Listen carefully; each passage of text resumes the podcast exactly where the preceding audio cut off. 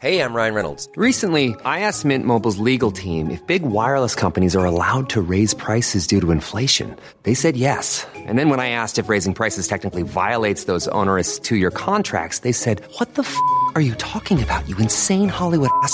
F- So to recap, we're cutting the price of Mint Unlimited from $30 a month to just $15 a month. Give it a try at mintmobile.com slash switch. $45 upfront for three months plus taxes and fees. Promo rate for new customers for limited time. Unlimited more than 40 gigabytes per month. Slows. Full terms at mintmobile.com. Hello, I'm Alan Cumming, and welcome to my shelves.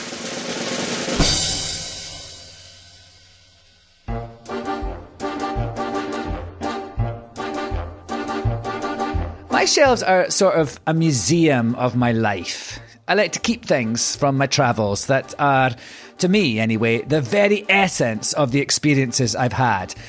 Sort of portals, if you will, to a specific time and place. And the inspiration for stories and memories and musings. Here is a tin of gay beer, a can of beer, and it's called gay beer, and it's brewed in Brooklyn. It seriously is called gay beer, and we stock it at Club Cumming, FYI.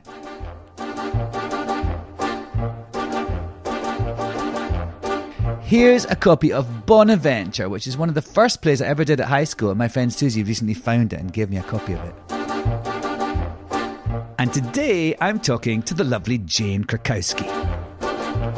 I played a teenage runaway Oh, good. Uh, ended up finding her very rich parents and then joined the circus before the town was taken out by a flood. Welcome, bienvenue, welcome. Jane Krakowski is an amazing actress and singer. She works in television, film, and theatre, but she's probably best known for her television roles in Ally McBeal, 30 Rock, and The Unbreakable Kimmy Schmidt. We first worked together in The Flintstones in Viva Rock Vegas in 1999, and we had an absolute blast. And the items from my shelves that I'm talking about today is a set of cutlery, but not just any old cutlery. It's Stone Age cutlery. They're sort of green, clunky uh, knife and fork and spoon, green with sort of sparkly bits all over it. And um, I suppose to look like sparkly stone or quartz or something. And these were props in the film The Flintstones in Viva Rock Vegas. And um, I, well, I stole them.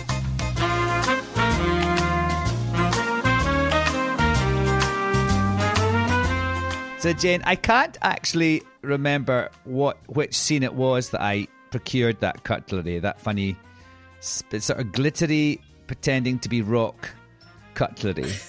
Do you can you remember if there's a scene when we were having a, a meal or something?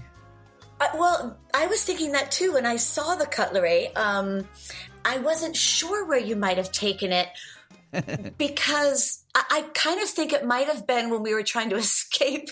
You as Mick Jagged and me as Betty O'Shea were trying to escape the Las Vegas casino. Yes, we're actually talking about our real careers. Uh, because was, were there was- drinks and food served in? In the in that casino, Maybe I'm not that sure. might yes, that might have been it. That might have been it. Yeah, but uh, it- that was just the most hilarious thing because so you were Betty uh, Rubble, Nee O'Shea, or, or no O'Sh- O'Shea, yes, and you were Yeah. with uh, you were with Barney, played by Stephen Baldwin, who I saw recently in a dumpling shop. Uh, but that's another story.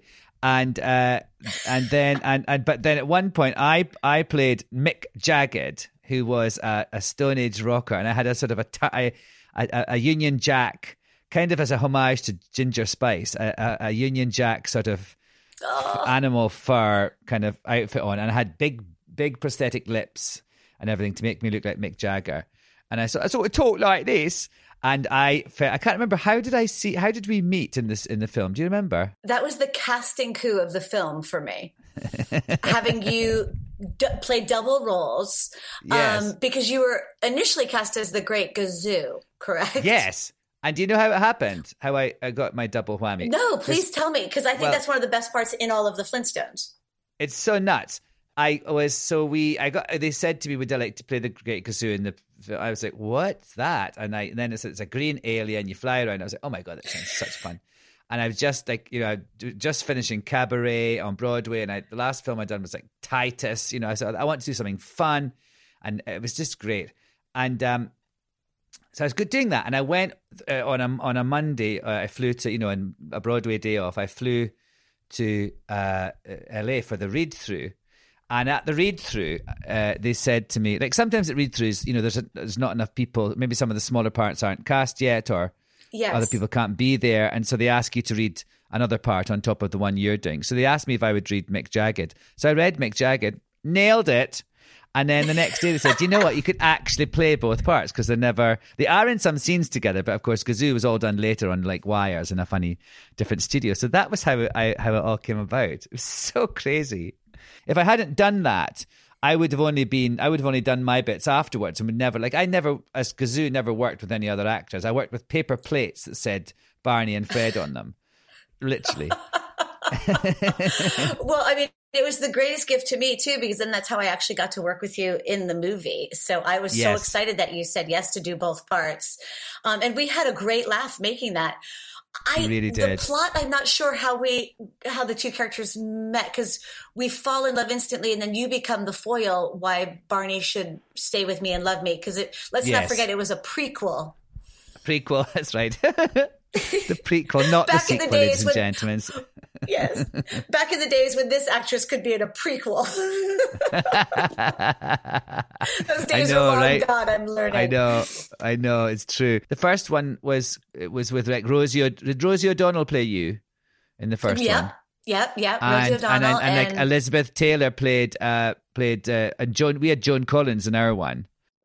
Exactly. She we- played, we had uh, Joan Collins and Harvey Korman in this movie. who had played uh, the Great Gazoo in the actual television series of the Flintstones. He was the voice of the Great Gazoo. oh, my, I, Did you you know, not I'm know not that? sure I knew that. Maybe I knew that then when we were filming, but I Right. looked back at the cast list and I was like, I can't believe that we Harvey Korman was there doing scenes with all of us, and then obviously the legend of of Joan. So it was it was a Oh, very eclectic group of people to come together to make a wacky movie. It really was. And then, do, and do you remember there was also uh, uh, uh, John Taylor from Duran Duran? He was in my band, my Mick Jagged band. and he had one line. He had to say something like he was about, like, how old are you? He had to say to like a groupie or something like that. That's right. Yeah. How did we nuts. get these people? What was the? I It's don't so know. I just, bizarre. uh, uh, well, uh, the thing was, I think the whole thing was so nuts and so fun and so sort of bonkers. And I remember, uh, you know, being, dri- uh, you know, another time I came on a day off and um, when I when you'd started filming, but I was I hadn't finished in cabaret and I hadn't started filming obviously yet, and I, I was driven out to the sort of desert set where all the. It was absolutely incredible. It was like a real sort of old fashioned Hollywood massive set. Right. You drive and drive and drive. And then suddenly, like a mirage, almost like Vegas is when you first drive Yeah. in, you see the entire uh, Viva Rock Vegas set um, Yes. that we, you know, was our mainstay for most of the filming Yeah. of the movie. Um, and, and I, I know you were in this part too. Um, we shot, didn't we shoot like a big musical number that was the end of Huge. the film to make it feel like, an old fashioned movie? Giant like a huge- So there was a there was like you all you know you and Barney got together and Fred and Wilma got together the whole thing and then I Mick Jagged sang a song, but then miraculously I appeared in the in a sort of lineup. Uh, with everybody, and we did a huge sort of parade, one of those old-fashioned sort of. The cast comes towards the camera, and there's thousands of extras dancing and everything Yeah. behind it. And it was such, and you know that was hilarious because that was the day that Joan, like we were waiting. There's hundreds, of, I mean thousands of people probably, and we're all waiting. And Joan was not was was not there, and we're all like, "What the fuck? What's going on?" I think it was a night shoot as well.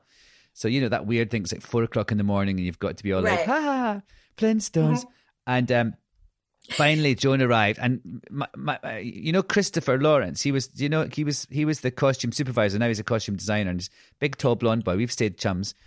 And yes, I, he- I, I remember him very well. The loveliest Yeah, man. a darling, an absolute hoot. And so he was he he was with Joan, and she was she was kind of you know sort of a little sort of huffy.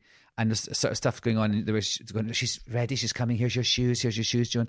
And like she had to stand beside me in this lineup thing. And I'm actually, I discovered, very good at sort of grumpy older actresses. Because I just say to them, I just I don't pretend it's not happening. I just go, "Are you all right, Joan? You seem a bit grumpy. What's ha- what's wrong?" Amazing. And you know, so you just as soon as you do that, they have to they have to say something. She goes, "Oh well, you know, Alan, never ask a woman after fifty to wear a a, a sleeveless gown, right? Because she had like a thing with her, you know, the, is that what you call it? Like Yes. just there's no no sleeves and no top bit over after you it comes up to your boobs and that's it. And uh, she said no woman over fifty should be asked to wear a sleeveless gown. I was like, over fifty? Come on, Joan. And because she was well past fifty even then. and, and then you what was bonded hilar- forever. yeah, we did. We did actually. That's right. We've been friends ever since. And uh, what was hilarious is that afterwards, Christopher told me that Joan had insisted on a sleeveless gown, which made it even more hilarious. oh no. Yeah. So I said to her, and I I said to her, "What? Why? What's the big? What's the big problem with the sleeveless gown?" And she just she lifted up her arms and she went, "Kimono arm syndrome." Oh, Like that was the worst thing that moments. just great. I learned about what kimono arm syndrome was from Joan Collins. I will now use that if I'm allowed because I'm entering my kimono arm phase. Take it, take it. It's yours. You guys had to sort of do. I mean, I guess I did too, but I didn't really know what I was doing. But to sort of, it's not like it's that weird thing where it's, it's not an impersonation, but it's got sort of got to be an impression. I suppose is the right word of a real person. Well, of a cartoon character. It's quite a Yeah. difficult line to tread, isn't it? I think so, and I rem- I remember like using, and this is sort of I guess a, a rule for me to remember sort of throughout my my working career. But when I first met with them, I just sort of did my instinct version of Betty, um, it, like what I remember her as from loving the cartoon in in my childhood and everything. Yeah. And then once I got the part, I actually went to dialect coach and tried to actually word for sound for sound recreate what the cartoon Betty sounded like. And after Right. like months, they were like, "Could you go back to what you were doing before with this? Isn't it always this the way? isn't working." Yeah. Yeah. And I was like, "Oh, okay." So it needs to come. I mean, I in that case, even if it's a cartoon character, I think it has to come from an organic place inside of you versus Right. and I really did like emulate the sound of the recording because that was kind of like a fun challenge for me initially, Yeah. but ultimately it wasn't sustainable and not what they what they actually wanted. So it, it gave me freedom actually uh, eventually, but Right, um, yeah. all that those like months of of, of prepping kind of just was- not. for it's not so funny. yeah. But I remember you had you had the, the, the giggle down. That was that was that they kept that part. I felt like that was essential because also because uh, Rosie O'Donnell like had nailed it. Like that was her thing. I thought so. I was Oh, like, I I at least got to get right. that right. Um, Right, being right. an admirer of Rosie and also sort of being the the prequel version of her. Um, but the whole thing was a surreal experience. I mean, there's no way to say that it wasn't from. You know, our premiere was catered by Burger King. was it? That's hilarious. Yeah. Was it I was like, a big Hollywood premiere. I'm so excited to go. And they're like, okay. So the the food carts over there, it was literally all Burger King. And as we are Why? speaking Because right there was now, some tie-in. Was it a tie-in with the marketing? yes, the merchandising, Yeah. the merch was Merch, insane. yeah, yeah. And I remember it was in the afternoon as well. I, I don't like a premiere in the afternoon because it, no, it means you don't get drinks in exactly. Hollywood. It was it was in the afternoon and catered by Burger King.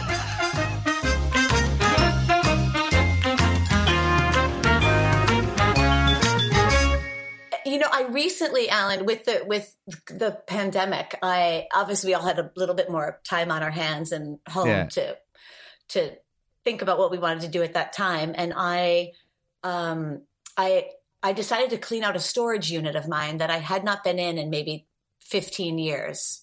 Oh God. Yeah, it was it was everything I for for 5 years I lived in Los Angeles and um I when that show it was a show a TV show about Ally McBeal when that show was over Oh yeah. I had gotten a- Broadway show um, that was an incredible experience for me called Nine, and I needed to move back to New York very quickly to start rehearsals. So I had friends and and people help me just pack my entire LA house that I'd been living in and renting for 5 years into a truck and have it just move over to New York and meet me and I put it into a storage unit and actually never went back the storage unit which I think is common oh. storage Yeah. unit got locked in in New York City, and I never went back to look at the stuff. Occasionally, I'd try to go find something, but it would be so packed in you couldn't find it anyway. So a few months ago, I ended up having like a month off of time, and I said, you know what, I'm going to go in there, open the door, and f- see what my life was, sort of in a you know frozen Time from capsule. 15 years ago. Yeah, a time capsule. So I opened the door. It takes you know three weeks to go through all of the stuff. I found sweet memories that my like a box a trunk that my father had saved every first clipping from when i was like nine years old at my dance recitals to i mean really beautiful things an emotional emotional journey during some of it but ultimately i found my flintstone stuff and Uh-huh. I had more gifts and memorabilia and trinkets and merchandise from the Flintstones yeah. than any other job I had done. Which Yeah, you know leads to it being there was a lot, and also obviously a very loving cast and crew because everyone gave photo book, books and um, diary Right. journals and like these beautiful memories. But I found the the Gazoo Burger King giveaway. Oh, the little thing where you pull the little thing out and he flies through the air. Yes. It's like a little. I've got that too. I've got that on my You shelves. I could have brought that today too. Yeah, it's like a little, a little grey thing, and you pull, you push it through the little spaceship, and then you pull it out, and he goes. It's sort of like a spinning top. Yes, a really cute toy. And I thought you maybe didn't have it, so I was going to send it to you if you wanted. I saved it. Oh no, for I've you. got I it. Thank you. I forgot about it. Thank you so much. I forgot about that. No, I love, I loved all that stuff. It was so yeah, it was really fun. I mean, it's it's a surreal moment in your in your career, like to make a movie and then be a, a free gift with your fun meal at, at Burger King. Yes, yes. Do you know the, the thing I remember was about that was when they said uh, it was one of these things where they said, remember it was Bruce, lovely Bruce Cohen, uh, uh, who was one of the producers, and An he came amazing in, producer. amazing, and has done like I mean went on after that. The ne- I think his next film after the Flintstones was American Beauty, something like hilarious like Yeah. that, a natural progression. And uh, he uh, came in and he said, "I'm so excited that you. It's, it's such great news, Alan. You're going to be, you're going to be, uh, or the Great Gazoo, you know, uh, is going to be a vitamin uh, in in the in the in the Flintstones jar of vitamins." And I was like, "What? I'm a vitamin?" It was so crazy. Like just things like that were happening, and being in a yes, right, being in a was happy the world. meal. Yeah, that was what we were. Yeah. That's what we are dealing with. Yeah, really, really. Uh, pretty So pretty amazing and it, it sort of topped off at the end they the poster was shot by david lachapelle and he came to our you know mirage in the desert to photograph it and i thought oh really? this is perfect like Yes. david lachapelle built that his career on that kind of crazy world and then Yeah, that gaudy, he- colorful, over the top sort of thing. exactly, exactly. And then I was like, first of all, I was honored to get to be photographed by David LaChapelle, and I thought, what a surreal, perfect mix. And what was odd, Alan, is that the photo actually was tame for him because his his world that he had created was even far more fantasizing and, and colorful and than even Yeah. what they had made for the Flintstones in the in the in the desert.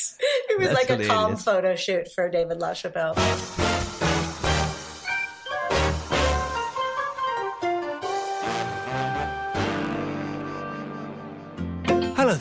This is my friend Joe. Hi. Now, Joe plays rugby for England. Yeah, what's your point? Come on. Well, Joe presents a podcast, and it's my firm belief that you should listen to it. Very interesting. And here's why because it's not actually a rugby podcast, because, well, let's face it, there's billions of them already. No, no, no, no, no. It's about you, the listener, and the jobs you do. If you're a teacher, an astronaut, a tree surgeon, or a chef, then we've got loads of questions for you. The Joe Marler Show, because everyone is interesting if you ask the right questions. That's a great line. That's a that is a very good line from you, Tom. Thank you, Joe. You want to find it? Search for The Joe Marler Show in your podcast app. Because everyone is interesting if you ask the right questions. Hey, I'm Ryan Reynolds. Recently, I asked Mint Mobile's legal team if big wireless companies are allowed to raise prices due to inflation. They said yes. And then when I asked if raising prices technically violates those onerous two year contracts, they said, What the f are you talking about, you insane Hollywood ass? F- So to recap, we're cutting the price of Mint Unlimited from $30 a month to just $15 a month. Give it a try at mintmobile.com slash switch. $45 upfront for three months plus taxes and fees. Promo rate for new customers for limited time. Unlimited more than 40 gigabytes per month. Slows. Full terms at mintmobile.com. Planning for your next trip? Elevate your travel style with Quince. Quince has all the jet setting essentials you'll want for your next getaway, like European linen, premium luggage options, buttery soft Italian leather bags, and so much more. And it's all priced at 50 to 80% less than similar brands. Plus, Quince only works with factories that use safe and ethical manufacturing practices. Pack your bags with high-quality essentials you'll be wearing for vacations to come with Quince. Go to quince.com slash trip for free shipping and 365-day returns.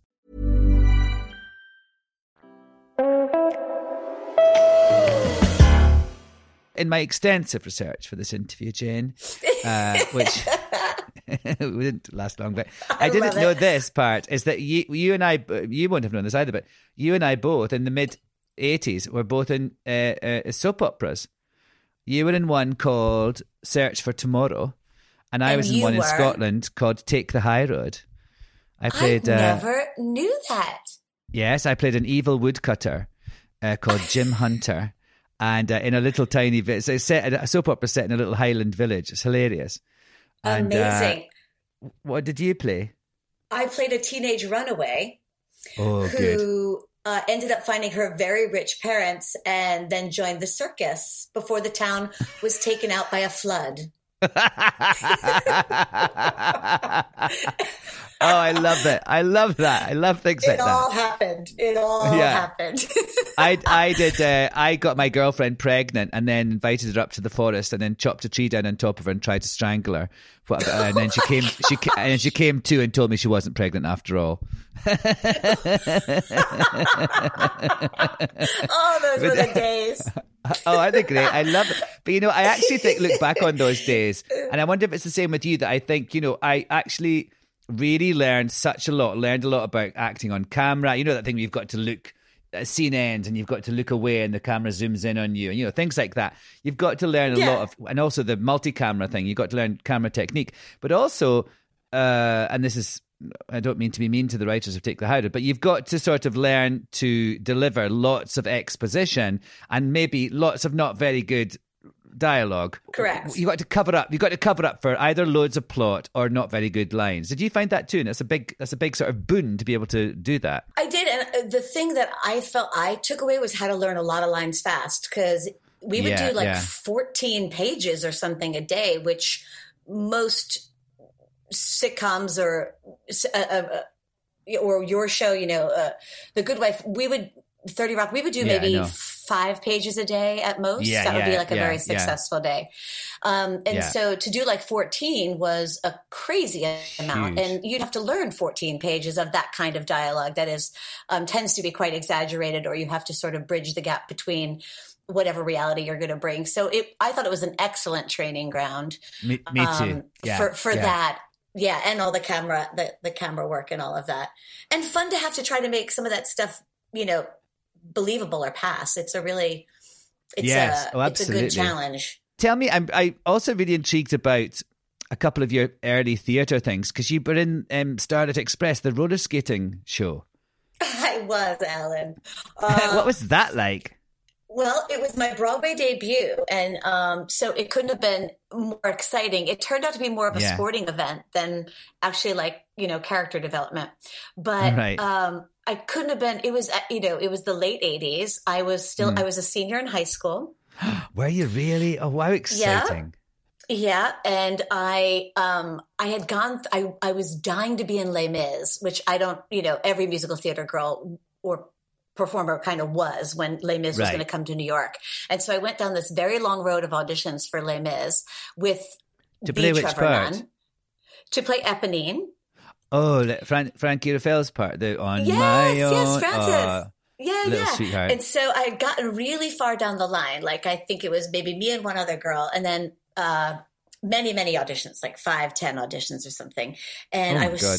I wanted this part so bad, and I remember uh, Trevor calling, reaching out to me and saying, "Hey, we just got approval from Equity. They're going to bring Frances Ruffelle over, Ah, how who annoying. was a sensation in London and all of Yes. that." And um, he goes, "So we, you know, we don't need an Eponine now in, in the United States, but would you come and audition for Starlight Express?" And I was like, because he was directing both at the same time, and I Oh, was I like, see. "Yeah, sure."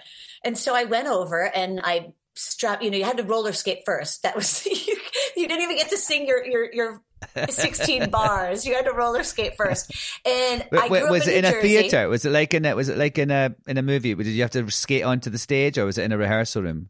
No, no, we were in like a, an empty warehouse um, for the Oh, for the roller skating auditions.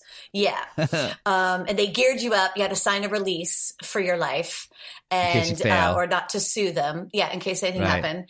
And I, as a as a teenager growing up in New Jersey, there were a lot of roller rinks, and there was a lot of preteen birthday parties that were roller parties. So right. I really You're all that's over it. only that was the only roller skating experience I had had. So they they say, okay, sh- sh- go forward. They put some music on. They say, you know, skate forwards, and like ten of us are in the room. We're all skating forwards. They go skate backwards, which I could do.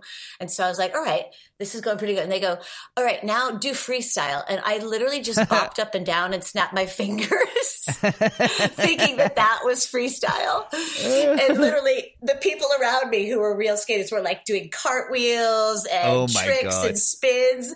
And I was like, oh, okay. Like this is different than I thought.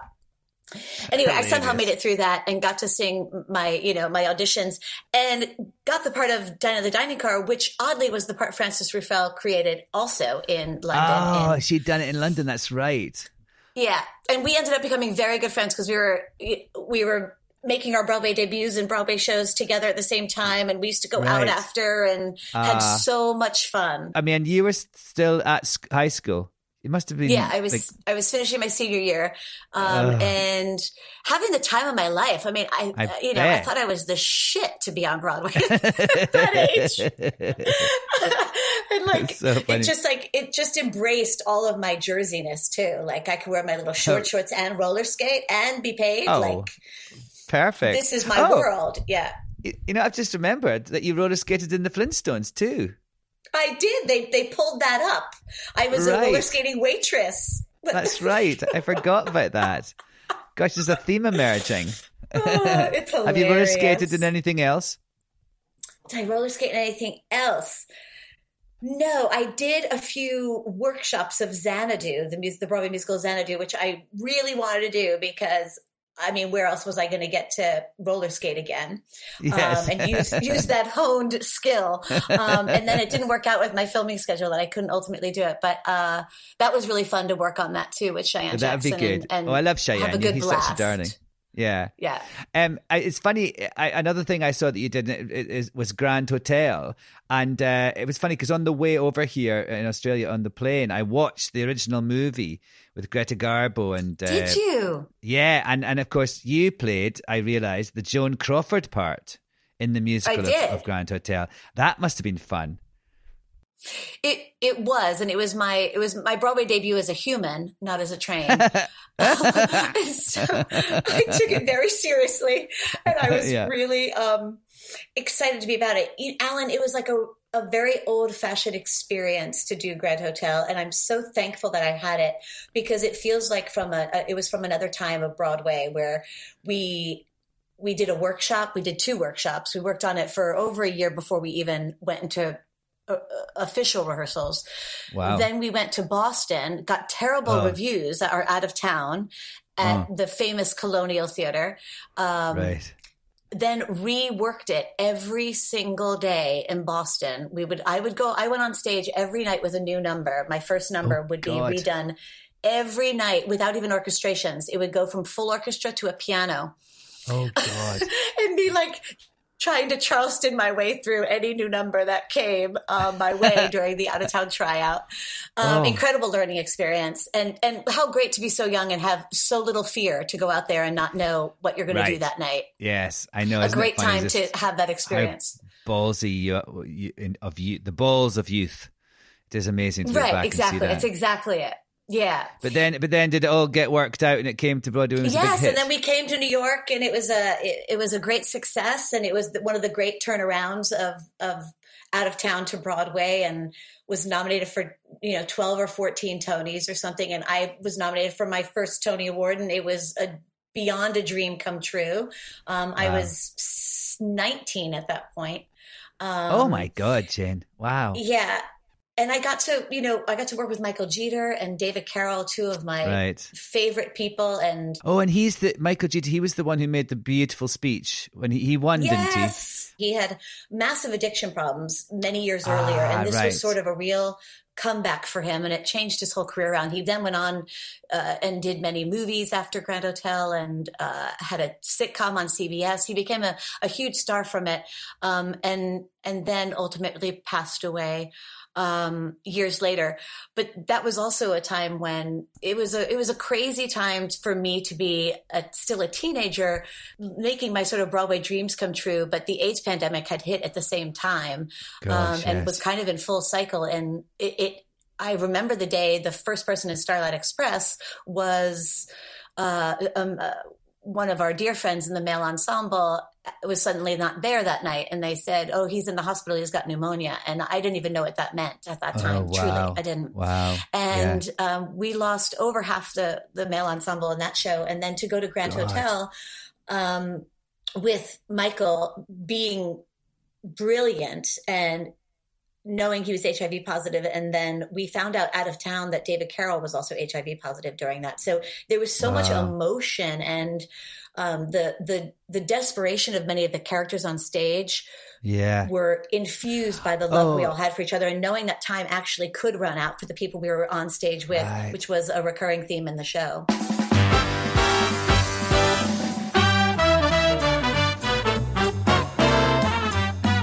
Talking of old-fashioned uh, sort of musicals, that's that's uh, what we did most recently, uh, which is um, our, our the show Schmigadoon, and uh, I I loved it. Have you seen it yet? I did get to see it and I love it so much. Isn't it good? I, I, I really, really thought it was special, and it's a for people who don't know. It's a it's a show that's um, Keegan Michael Key and Cecily Strong play a couple who are having sort of trouble, and they go to one of those sort of outward bound fixture relationship weekends, and they kind of like have a fight, and then they walk over this bridge, and it suddenly becomes a, a, a, a 1950s Hollywood musical, sort of Technicolor, and it's called Schmigadoon. And there's dancing people, and and it sort of parodies and pays homage to various uh, Hollywood musicals and things like that. And what I You I described didn't- it perfectly. It's beautiful. Oh, did I elevator pitch? Yeah, perfect. But but but uh, what I so we you know I saw you you you you came in you were in one of the episodes and you came in and did your stuff and went away. And we saw each other a couple of times uh, on the way to getting our uh, COVID you know thousands of COVID tests. It was just endless. Yeah. But uh, but uh, I so I didn't see any of your bits until I saw it in the actual when I, when they sent me the episodes to watch. And oh my god, Jane! So Jane sort of plays her sort of musical trope that she's sort of parodying and playing homage to is the is the as the Baroness, the Countess. Is it the Countess or the Baroness? Uh, it's called the Countess in this, but I think it was Yeah. a Baroness in Oh, so it's the of. Baroness in the Sound of Music. So that kind that kind of blonde, icy blonde lady who's actually, you know, so Christopher Plummer's girlfriend, kind of, you know, sort of cock blocking Julie Andrews, um, uh, basically, and then and then she turns, you know, she kind of leaves. Uh, Jane played a version of that in this show so brilliantly, and like you looked so much like her as well. That, that when the first time you see you when you arrive in the house, Jane, I was like my jaw was on the floor. It was such brilliant Oh, makeup you're and so hair. kind. No, it's We. I definitely wanted to pay homage to the original Baroness because we, we emulated the hair and the color scheme of the costumes and stuff. Yeah, it was amazing. And then and then you do this big number with Cecily in a car that you're driving. A car. You actually managed to do a dance routine in a car. It's really it's like extraordinary. You're so kind. And you know, I think that project is so the the the love and the heart that Cinco Paul, who who created it and wrote Yeah, it, has in his heart for musicals. And you just don't lose that in one frame. In every frame there is the love that he has for Yeah. musicals and musical theater performers and sort of the the the aw shucksness of it all that you could be having Yeah. a conversation and you suddenly break into song. Um, some Yeah. of my favorite bits are when they call it they call that out when they're like, "Wait, why are you guys singing?" yes, there's one bit when I sing a song with Cecily, and, uh, and then we and it ends, and then we chat for a bit, and then the music comes in again, and she goes, "Oh, a reprise." exactly. And I go, "Yes," you're and I start so singing again.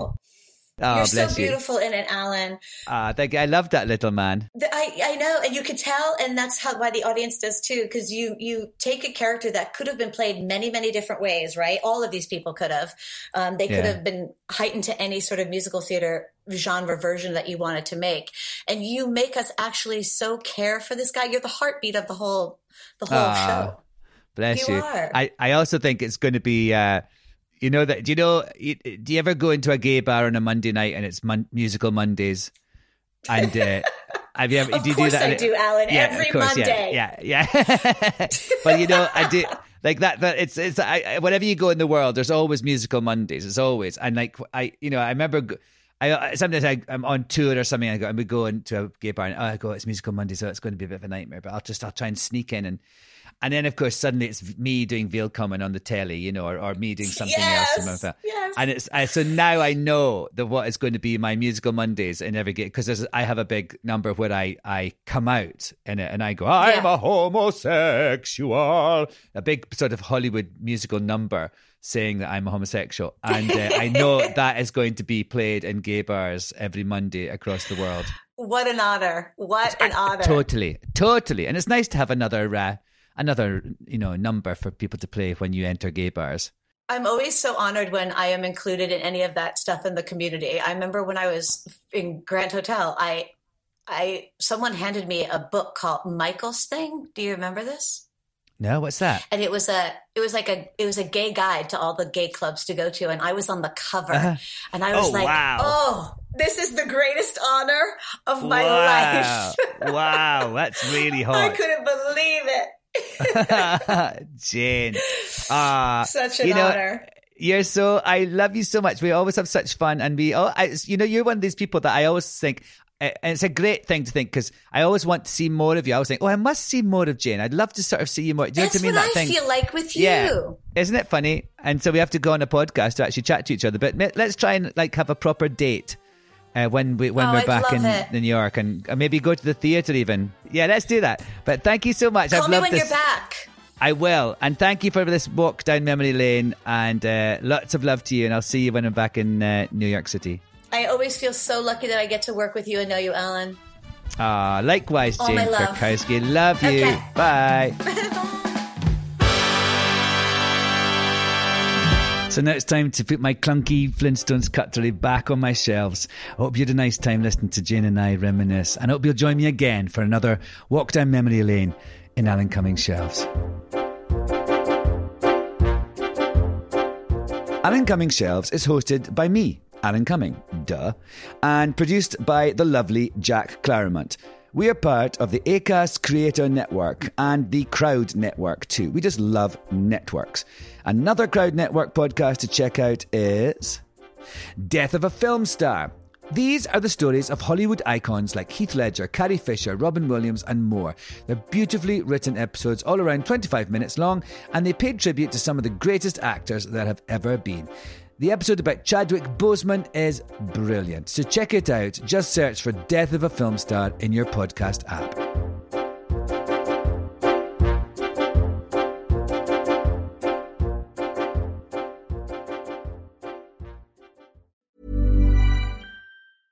Hey, it's Paige DeSorbo from Giggly Squad. High quality fashion without the price tag. Say hello to Quince. I'm snagging high-end essentials like cozy cashmere sweaters, sleek leather jackets, fine jewelry, and so much more. With Quince being 50 to 80% less than similar brands. And they partner with factories that prioritize safe, ethical, and responsible manufacturing. I love that. Luxury quality within reach. Go to quince.com slash style to get free shipping and 365 day returns on your next order. Quince.com slash style.